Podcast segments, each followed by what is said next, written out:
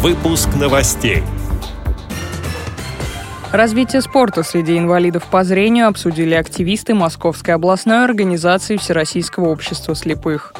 Слабовидящие воспитанники иркутского интерната прошли диагностику зрения. Каждому ребенку разработают специальные очки. Ход пошли кусочки ткани, обои, пластмасса. Тактильную комнату для слепых малышей мастерят школьники Южно-Сахалинска. Игра в тишине и в темной маске у незрячих челябинцев появился зал настольного тенниса.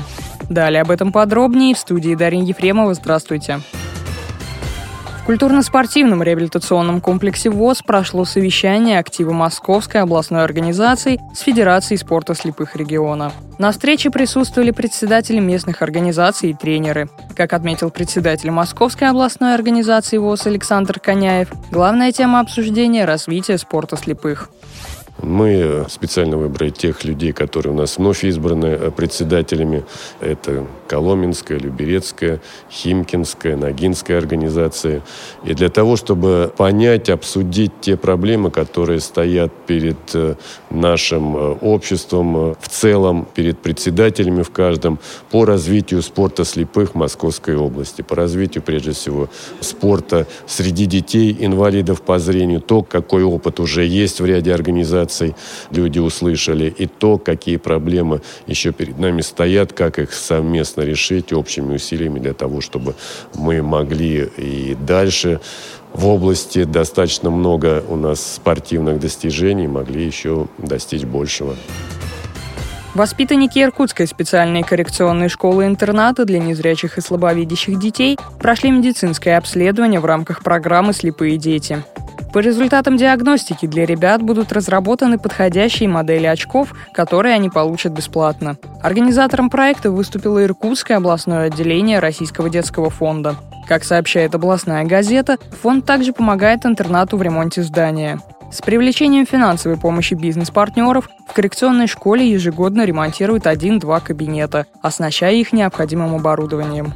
Из подсобного помещения обустроили игровую комнату, провели отопление, сделали ремонт. Для занятий предусмотрены отдельные кабинеты. Здесь, как и в обычной школе, преподается русский язык, математика, история и другие предметы.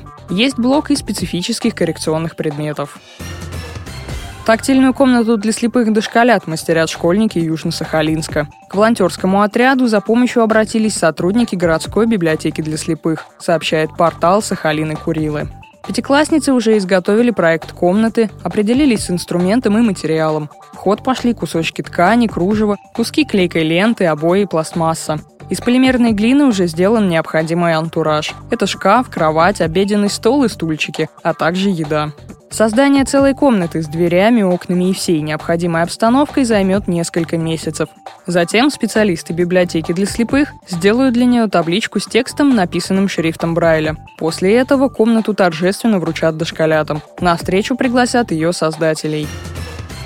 Челябинском реабилитационном культурно-спортивном центре ВОЗ состоялась презентация проекта «Сделать теннис доступным для инвалидов по зрению». В рамках программы было закуплено 9 теннисных столов, ракетки и мячи. Залы для игры в шоу-даун оборудуют в местных организациях ВОЗ. Один из них появился в самом Челябинске. Областная организация ВОЗ имеет опыт работы по привлечению слепых и слабовидящих людей к занятиям настольным теннисом. В настоящее время 12 инвалидов по зрению постоянно играют в теннис. Сформирована команда спортсменов.